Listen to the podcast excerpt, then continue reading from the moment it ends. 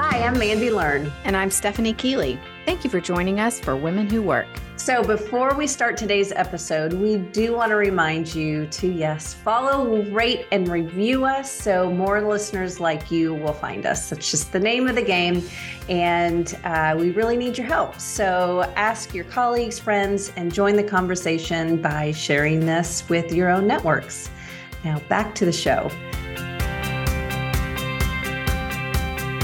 I remember when I was in my 30s, it was, you know, you're just trying to make yourself. And I think as you get older, you're a little more apt to be comfortable making bigger decisions and realizing that mistakes are okay. You're going to get cards dealt to you, and some of them are cards that are bad, and some are cards you want, and some are cards you don't. But it, at least from a career perspective or personal perspective, it ends up things work out.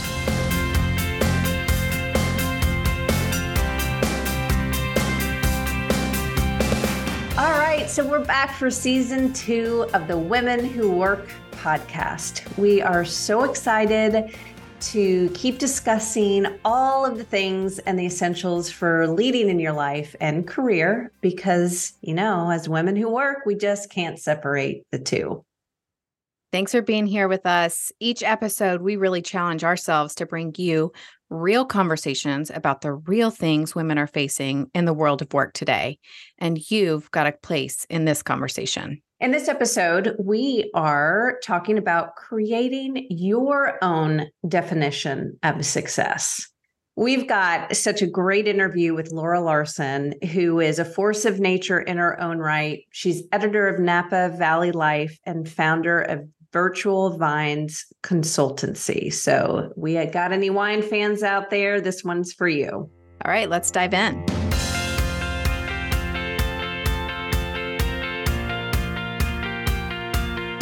So, as we mentioned today, we are going to talk about creating and owning your own definition of success and really honestly just going for it. Success is a hard thing to talk about. Definitely it's something as working women we hear we think about a lot like I want to be successful. We started our careers going for it, just trying to get to the next level.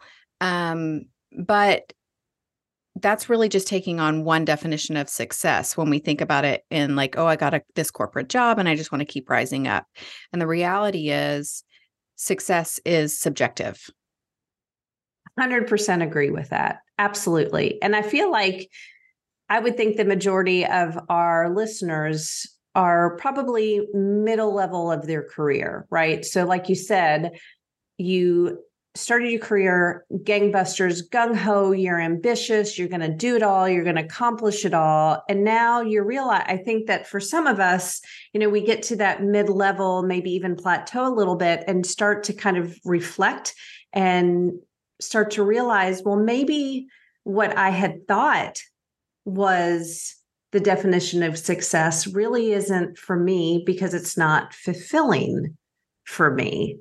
And and i think a lot of that too is we get as i think honestly stephanie you might agree as women we get so many messages bombarded at us and they're all conflicting too um, for example you know all the things we see on our social media feeds anything that we see on the news even our own peer groups yeah. we watching are, tv yeah, i mean right i mean let's talk everywhere. about the barbie movie right, every, right well everywhere you see what someone else is defining as success, whether it's real or not. I mean, you know, social media, we all know we're sitting there scrolling and we're seeing people we know or don't know um, putting up images about what looks like a really charming, beautiful life. And subconsciously, we're just starting to assume that this is what we should be reaching for. This is what success looks like. And it's a really slippery slope because it is just taking someone else's portrayal of success and claiming it as our own, but it is not our own story. It is not our own definition. And you have to do the work to really assess for yourself what does success look like for me? Yes. And I love the fact that you mentioned story because it is, it's all about creating and owning your own personal story. So, what does that look like for you? And I think that when you put it in that perspective, it helps you mentally prepare for okay, I can have this internal conversation with me and start asking and answering these really hard questions about, well, if XYZ didn't get get me to the level of success that I expected or or the level of fulfillment that I expected, well then I have to really start like you said doing the hard work and and asking yourself some really hard questions. And i think by by thinking about it in a way that you're creating your own story kind of makes that process a little bit more palatable for mm-hmm. yeah. I, have heard it um, said but I, I, I might not articulate this perfectly but if you don't have your own vision for success really defined you will be working hard and working up, up, up, keep on working toward this, whatever definition of success that you've got laid out there.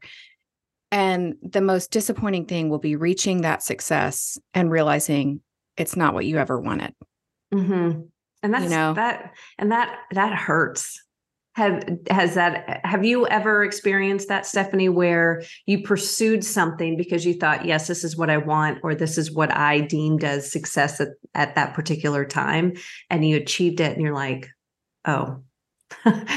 Right like is, oh well that's not that, that is, great.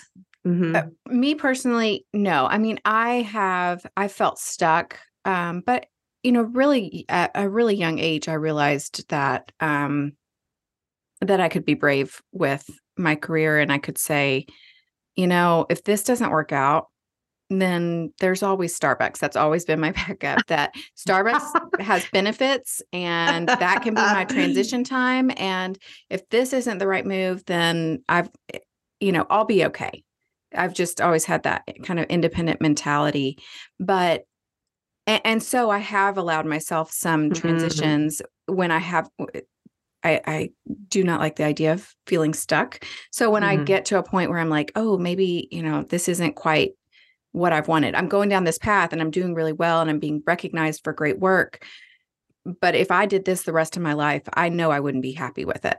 I know mm-hmm. I wouldn't find that fulfillment. I would always think about what if I'd tried X? Mm. What if I'd gone in this direction about something I was really passionate about? Um, well and honestly that's you know it's why i'm doing what i'm doing now is because i allowed myself that chance to say i'm not really okay with saying what if like what if what if i could have done that i mm-hmm. feel like i mm-hmm. need to try something new yeah i love i love what you said about you said it several times allowing yourself so that's mm-hmm. really just giving yourself permission to reevaluate to explore new things.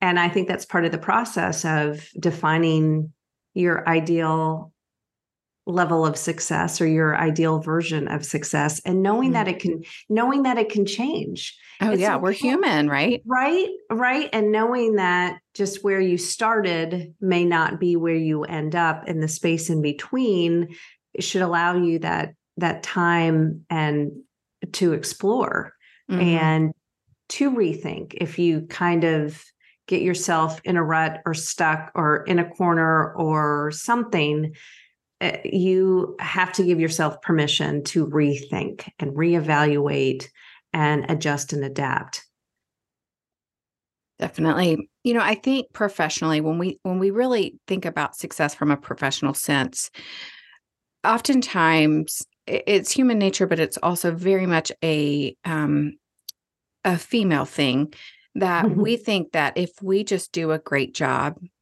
that if we perform well, that will get us to where we want to go. Like that's mm-hmm. enough. We just have to do a, mm-hmm. get that job well done. We'll be recognized for it and someone will lift us up to the next level or where wherever it is we want we want to go next. And what we know is that that doesn't it doesn't work that way. So, is there any data that um, tells us specific, like points to that specifically? Because I totally agree about the the performance. I mean, we've heard the statistic about majority of women will not apply for a job unless they have 100% of the qualifications for that particular job. Men, they're like, eh, I've got I've got 30% of that. I'm going to go and apply and I'm going to get the job and I'm going to rock it. Like Yeah. Yeah. Oh. I know. It's well that I that's a whole other conversation that I right. think is so fascinating. I mean, definitely related. One of my favorite studies around it is the pie secret to professional success. It's by Harvey Coleman and it's literally a pie chart and spells out pie. So really simple there. but performance they it shows that um the factors for professional success are performance, image, and exposure. And hmm. performance mm. is only 10% of that whole pie. Wow. Um, yeah, it's it's but it is important. It is the key that opens the door. It's like what gets you in. It, gets you that job. You perform well, it keeps you that job. It gets you some recognition. Um, but image is at 30%. And that includes things like not just how you look and what you wear, which it does include that, but also your your communication, verbal, nonverbals, um, your attitude. It really kind of personifies how you look and act. And does that align with um, you know when we're talking about success we're li- really looking at like promotions and and leveling up. And so are you looking and acting the part of that next level of success? And then the largest piece of that pie is exposure. And that goes to how you are exposing yourself to the right people doing um, projects volunteering for things inside the workplace but even in community groups exposing yourself to ultimately market your own brand.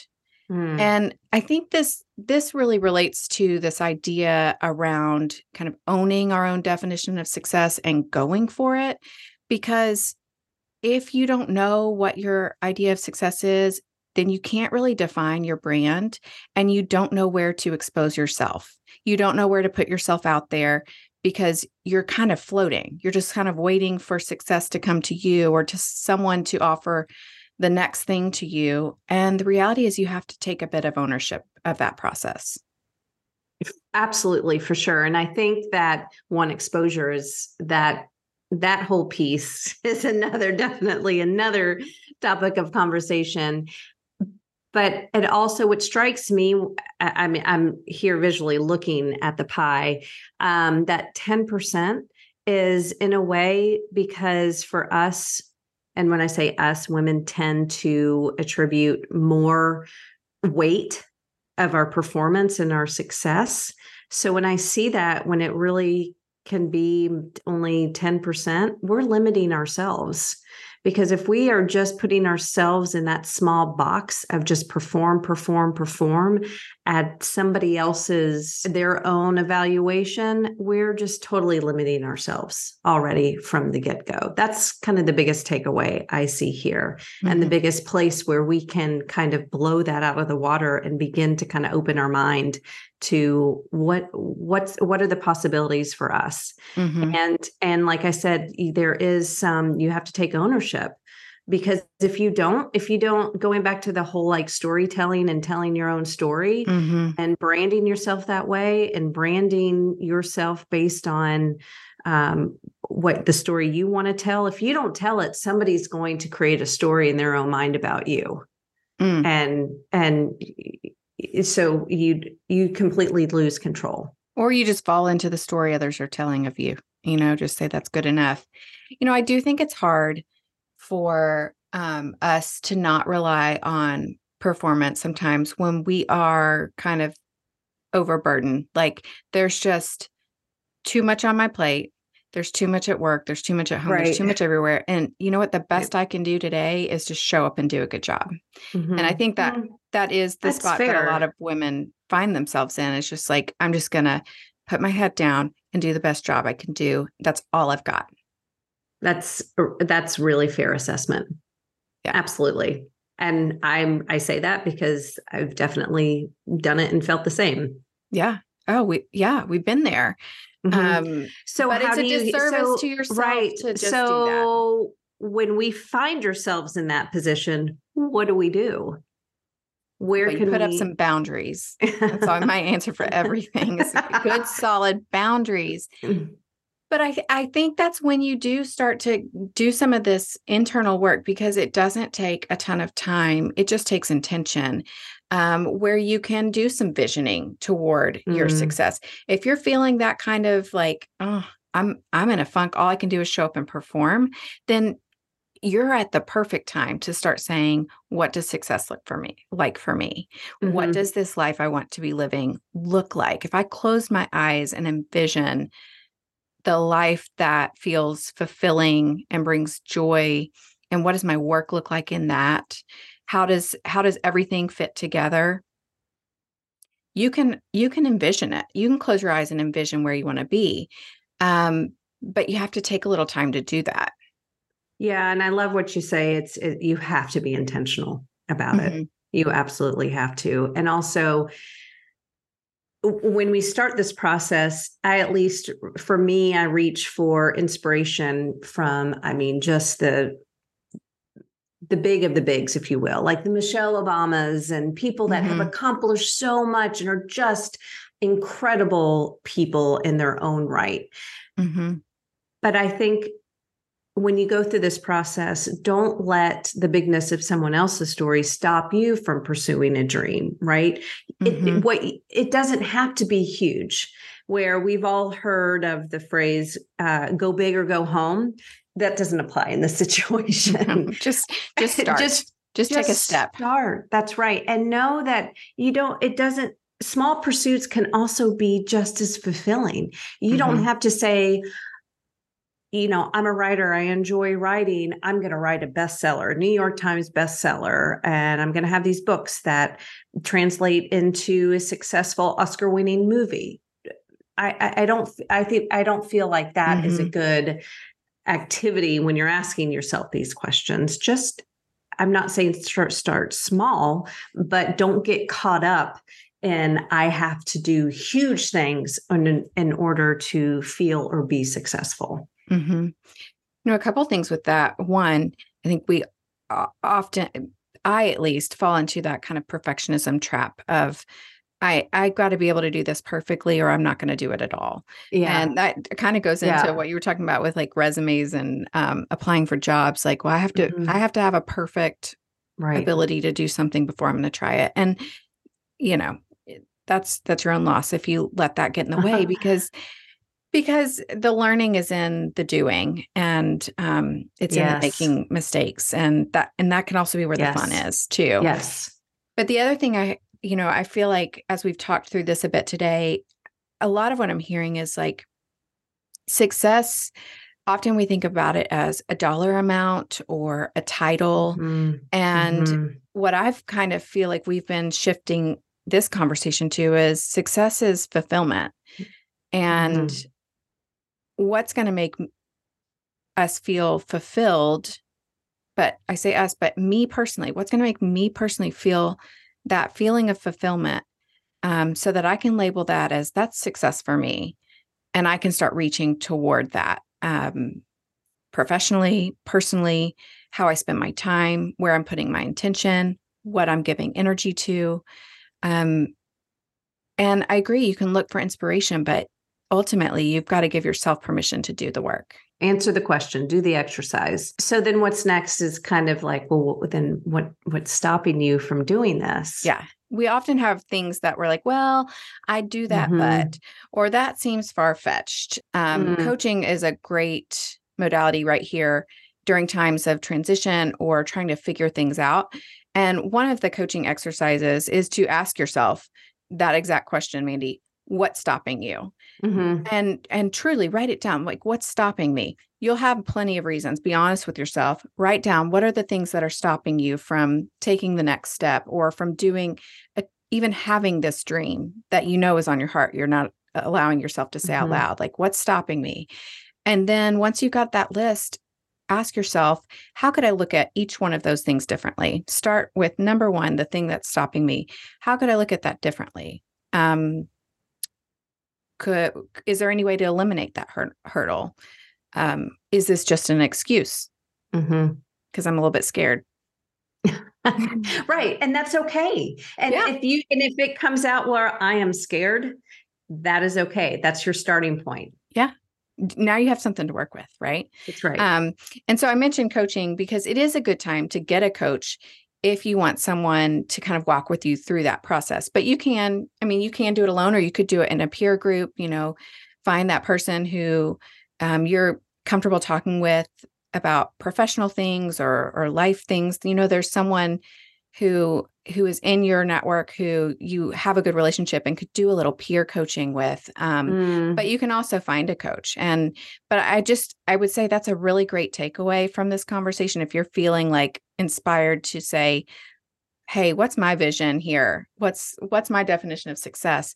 that's a good place to start is kind of mapping out journaling out those questions. I totally agree. I think it's a great opportunity to at least get you to a place where you're somebody's prompting you to answer these questions for yourself in a, in a, in a safe environment too. Yes. So our guest interview today is with Laura Larson and she is I think a great example of someone who's used her experience um, taken stock of her professional strengths, her skill set and then combined it with a passion and her desire for a new lifestyle to create this whole new career. Laura Larson spent the first two decades of her career in the global technology sector leading successful sales and marketing divisions for Fortune 500 companies such as HP, Cisco, Citrix, and VMware. In 2015, with a passion for wine and connecting with community, led her to relocate to Napa Valley, where she retired from her corporate career and founded Virtual Vines, a direct to consumer consulting business targeted at wineries and small businesses. As accredited sommeliers, she and her husband also launched a winery, 601 Cellars. In 20 18, she accepted a role as editor in chief, managing the day to day operations, content strategy, and market development for Napa Valley Life magazine. Laura is a featured speaker and columnist for several wine industry events and publications.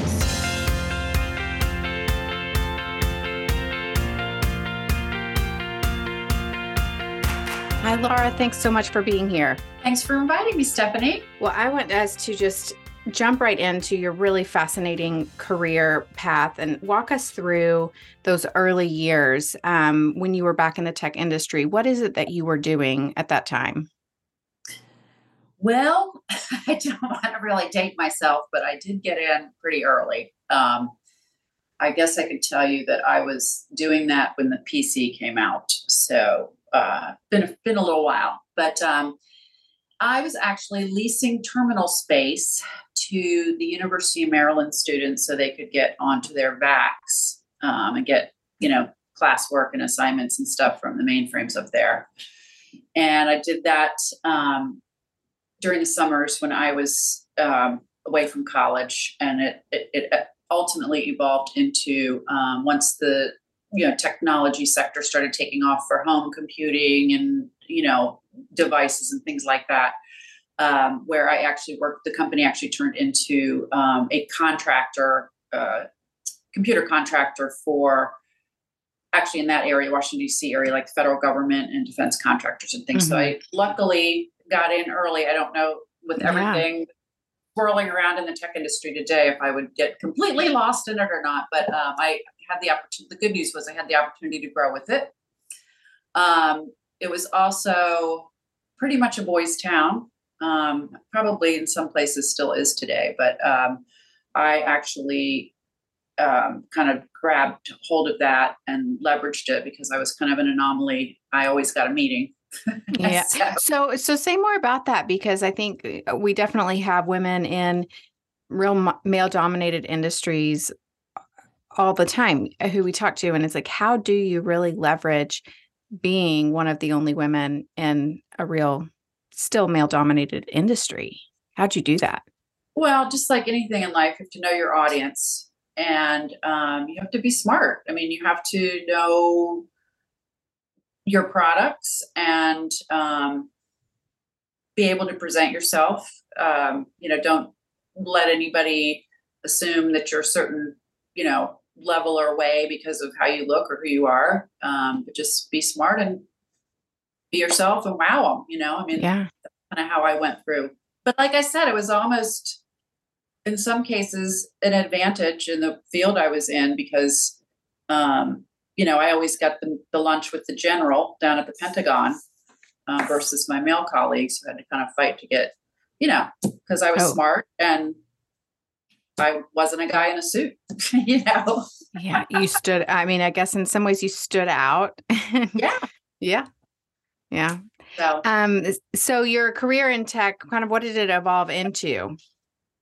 Well, it started with that and it just i grew with it um, i started working for some manufacturing companies um, in storage and mostly in the hardware business i worked for companies like well in the early days compaq which eventually was hp and network companies like cisco and um, um, in the later part of my career i got into software and cloud computing. So um, the early years i was lucky to to have jobs with larger companies that gave me opportunities to be exposed to a lot of different divisions and love you know levels of um, colleagues that had different skill sets whether they be technical system engineers or really good bosses or colleagues that i just love to work with that we could run ideas off each other but everything i've always done has kind of been around solving a problem for somebody which is kind of what I love to do. So uh, I could have been in something I love like shoes, solving a problem for somebody to fit their, you know, the shoes that they like, or in my case, computer, you know, computer solutions. So, um, so I enjoyed it. I've always, I always enjoyed it. Mm-hmm. So, how long uh, was your your career then in tech? Like how how long were you in that field um, before you started to think maybe I should make a little change? Well, back when the PC came out, I would say that was probably the late 80s. Uh, so I was in it for shoot. Um, I, my last job in tech was 2015. So how many years yeah, is that? 25, 30. Yeah. And so you saw a good bit of success in your career. I mean, you you made a successful career out of that time oh yes to mm-hmm. rise up yeah yep yep i uh you know i was everything I started off as just a you know a sales rep and when i finished i was running a global um global group at a software company you know globally traveling around and had employees and yeah yeah full gambit so, so then um nearing the end of that time was there anything that happened that made you think maybe you should reevaluate that career path and and make a change well, not reevaluate. Well, okay. So um, when I was at HP, and I was there for a long time, I was there for probably 10 years. Um, what happened to me there really was a pivotal point in my, you know, making a change in my life. Uh, I was in a um, very comfortable because I was a middle management, middle manager job. I was in a niche spot. I was working um, dealing with federal contractors so i needed to know all the acronyms and you know it was really a super niche space and um, hp did the work at home thing long before covid or anything like that so we were all mm-hmm. working from home and they during the recession they had an entire middle management layoff and i was affected by that i was like shocked you know i was like a top yeah. performer and you know how could this happen to me and um, after it did after I got over like the dusted myself off, I realized that I was really complacent. Like I was really comfortable. Mm. Um, it was kind of like the same the saying the hell you know, you know, I mean it was um, you know, I would work out of the house, I wouldn't get out of my, you know, workout. I'd work out early in the morning and you know, it'd be the end of the day and I'd still have my coffee on the desk and I just had kind of done, done this drudge all the time and um, I just got really complacent, I think. And so mm-hmm. I got that little kick, and um, it really made me. It was a compelling point in my life to say you should never get complacent. Like, don't underestimate. You know, keep yourself intrigued with yourself. Not even just professionally, but personally too. Like, don't don't go there because it was almost like a awakening for me um, I, I think I was almost like depressed. Like after mm-hmm. I had this new life that hit me after I, because I landed on my feet right away and found a great. Um, I actually got into the software and services side of the biz of the technology, which was much more interesting and fun. And fast paced, and I would have probably, who knows, I may have just today still be sitting at HP. You know, I don't know.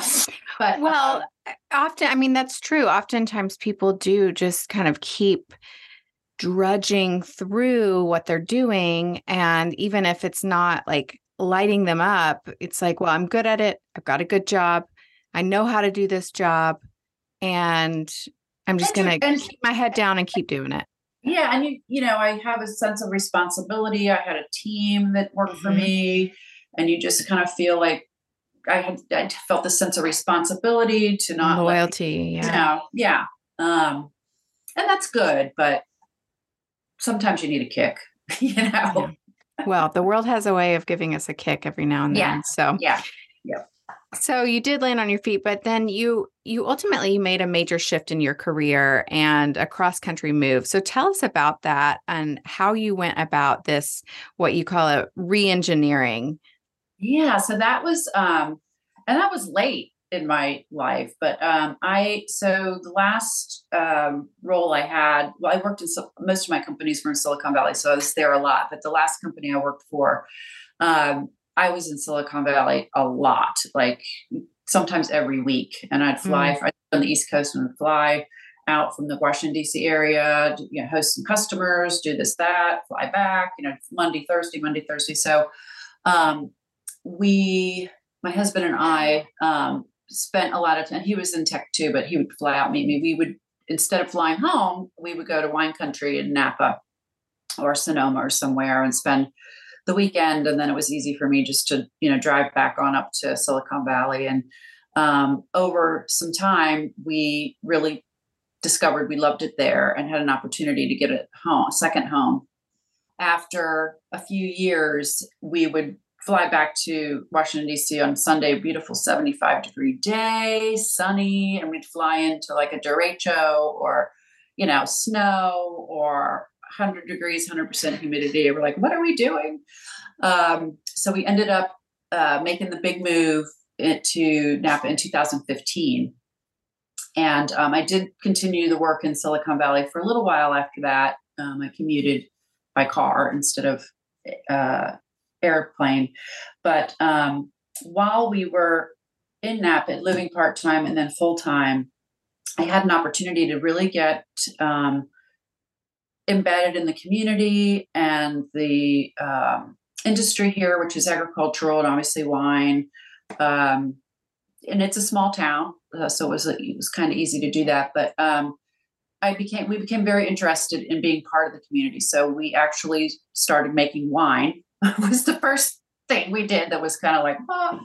um, so we started a winery, and we still are. We still have a winery today. We um, are small. We make about 300 cases, but um, it's successful. We, you know, base the whole brand around um, our elopement in Italy and when we fell in love with these particular varieties. But um, once I did that, I, we were really ingrained in the wine community, and I um, started to discover as we were meeting more winery colleagues and getting out there more within the you know hospitality community that there was this huge gap um, uh, first of all, nobody did anything digitally. Every it was all the everything they did was based around brick and mortar tasting room. Mm-hmm. And I, you know, here's my background. I'm t- telling these big CIOs to spend thirty million dollars and move all your employees home because they can work from home with the cloud computing and all that. And um, so I had this bright idea that you know we could go. I could go around and profess to these companies, wineries, uh, the value of talking to their customers in Florida and Virginia and all these other places, which actually is 80% of their sales. Mm. Um, and also talking to them as unique um, individuals versus a swath of customers. So, how do you talk to your customer? What kind of email do you send to your customer in Florida versus the one you send to Bay Area? Um, so, I started a consulting business. Um, I just I don't know. I just had this passion to take everything that I'd learned in my tech career and see if I could kind of help the winery community with it. So it was fun. I, um, yeah, I'm going to say it wasn't easy because the wineries didn't have the kind of money that General Dynamics or the Department of Defense has mm-hmm. to invest in things like that. But um, it was fun, and it actually evolved into the job that I have full time now, which is uh, editor of Napa Valley Life magazine. I guess I leveraged the best practices from what I had learned through all those many years of um, problem solving problems for big companies and government agencies, and kind of took it down to a, a uh, client base that I really related to. It sounds like from from that storyline that you did not do it kind of in haste. It sounds like you started following some interests, moved to a place where you had interests, and started making a plan. Is that right? Like, or or do you feel like there was a big, giant kind of leap into this open space? I had I had an aha moment one day about it. Um, I was just, and, and also on the sales side of things, I was in a winery. I can't remember which one it was, but here I am, like the perfect customer. I'm, you know, I'm making good money in Silicon Valley. I love wine. I'm a collector.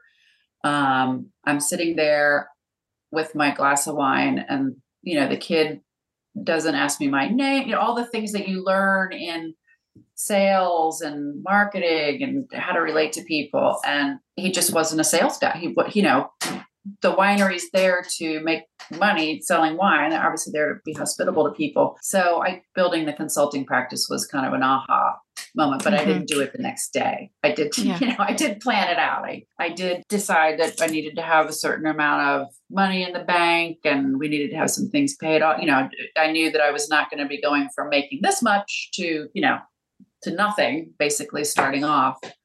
But I got creative with that. I did a lot of trading um, services for references, and you know, uh, just getting doing the whole launch plan.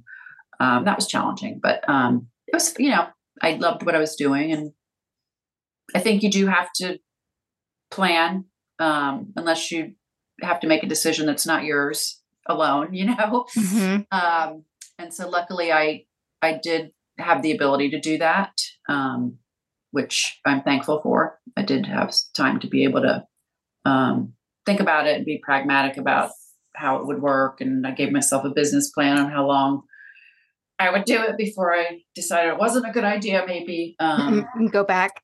yeah, I did. Let's yeah. put it this way: I didn't get rid of any of my high heels and skirt, you know, my business clothes, which you don't really need here in wine country, um, for two years.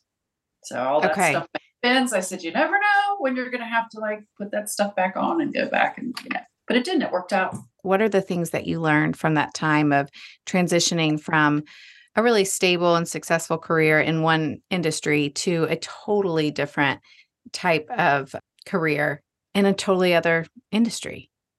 Well, the the one, you know, thing that was the same was the solution type that I was wanting to implement. It was just a different, you know, much smaller client and different type of client. So I had, it wasn't like I went from doing tech into house painting. You know, it wasn't like I went from something completely out of my, you know, out of my comfort level. Mm-hmm. Um, but you know, what was challenging was working or trying to work with um, clients and customers who, you know, looked at you like you had a third eye when you said, you know, you could actually put your winemaker on an iPad when you send out your wine club shipment and talk to your customers. So um, that was probably one of the biggest challenges was getting people to understand. You know, it took COVID, I think, to let to have a lot of companies realize. Sure, that you just can't do it if we can't be in person.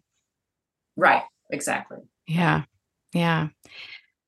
So, um, tell us about the magazine and kind of your role as editor. Is there anything else that you'd like to share about kind of what you're doing and how that has evolved into this, you know, new new definition of success and and where you're where you are in your career?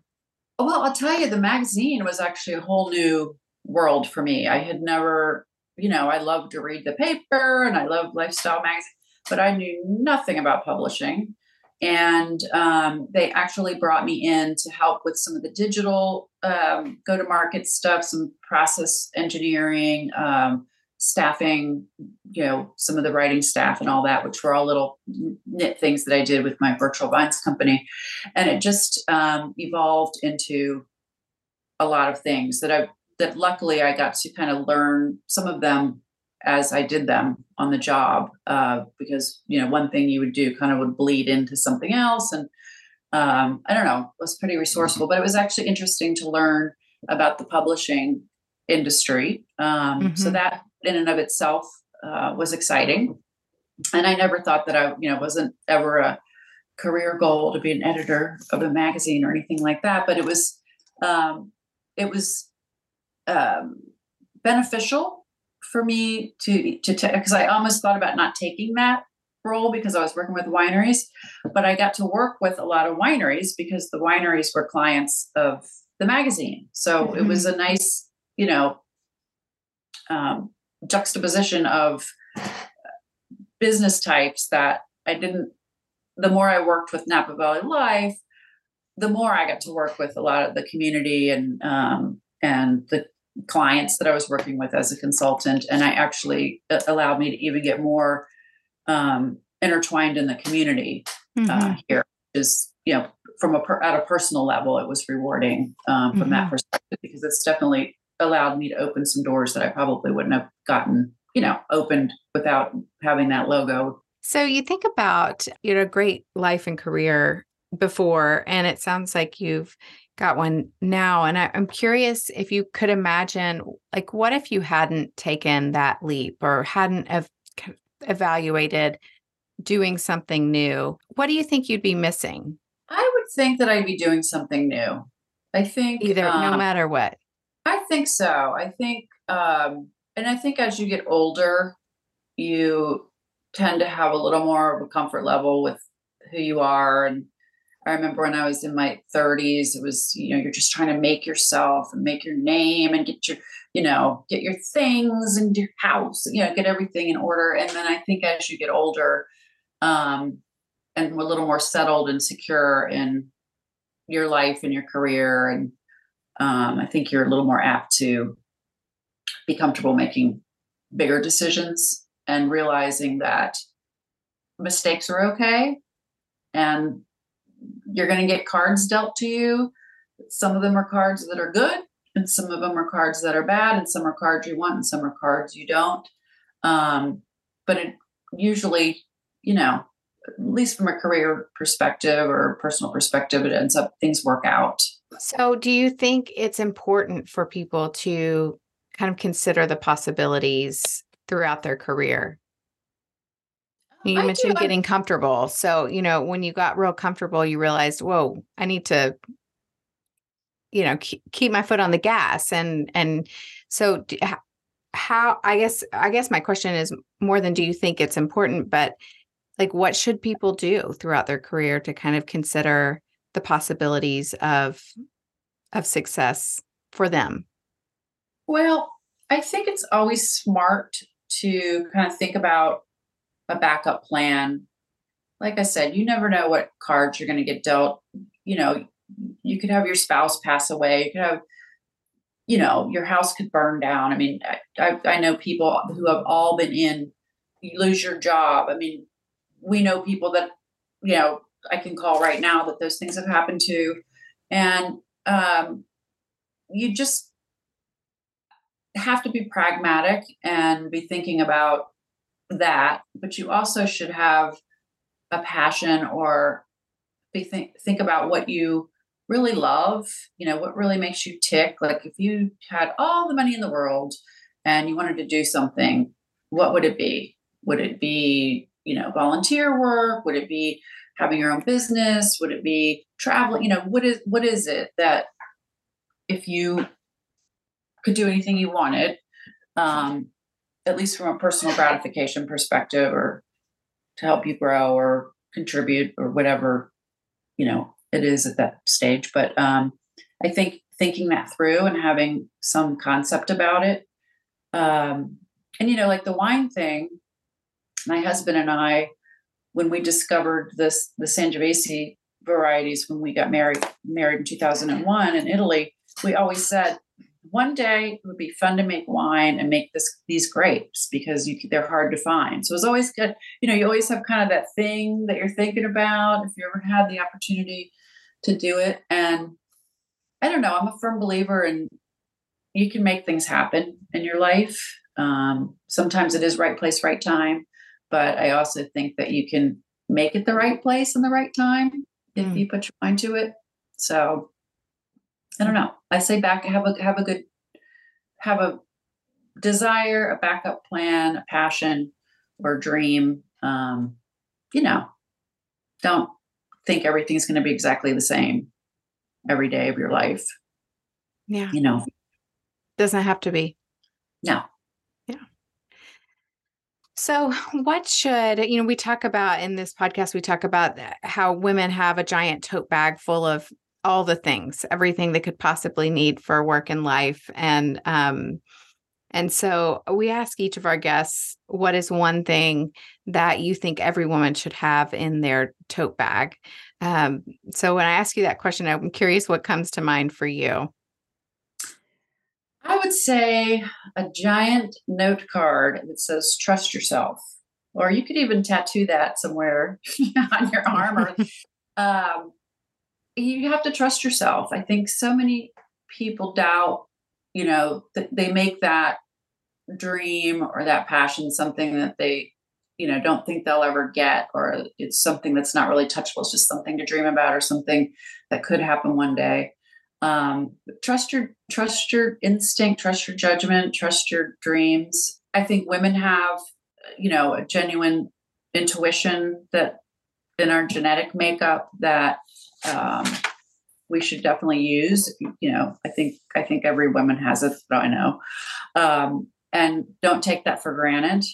Um, but understand you're going to make mistakes. I mean, some of the biggest mistakes I've made, I have learned a big lesson from, and I kind of look at them. And that's something as you get older too, you realize the mistakes aren't that big a deal. You know, that you just dust yourself off and say that's that's not happening again in my right. life um, and learn from it and um, i think if you kind of keep a positive attitude like that um, and trust the next time you won't make that mistake again or if you do you'll do it you'll make the mistake better you'll do a better job of making the mistake i don't know um, i think a lot of us especially women tend to not trust themselves as much as they should and decisions and they second guess and I don't know. I think that would be my advice or what I'd have and tell somebody to put in their bag. Like have a little faith and trust your judgment and your decisions.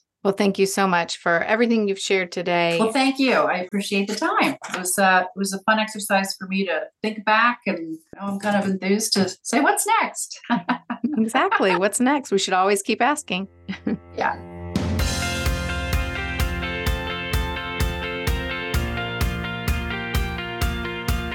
A big thank you to Laura for that conversation and sharing her own professional story. You know, she is an example of taking a really big change, um, you know, at, at almost making a second career. And I, I love the idea of this this big example, but whether it's big or small, I think our message today and in this podcast podcast episode is don't sit on the opportunity to define what's possible for your life and career. We want you to be inspired and just take the first step. Yes. And I think the first step is our one thing to try. So, as Laura uh, recommended, is to write. We want you to try this out the next week. Write on a giant note card, trust yourself, and stick it in a spot where you will see it every day. Oh, I like so, that one. So, Stephanie, tell me what you got in that bag. All right. So, in my giant tote bag this month is a book.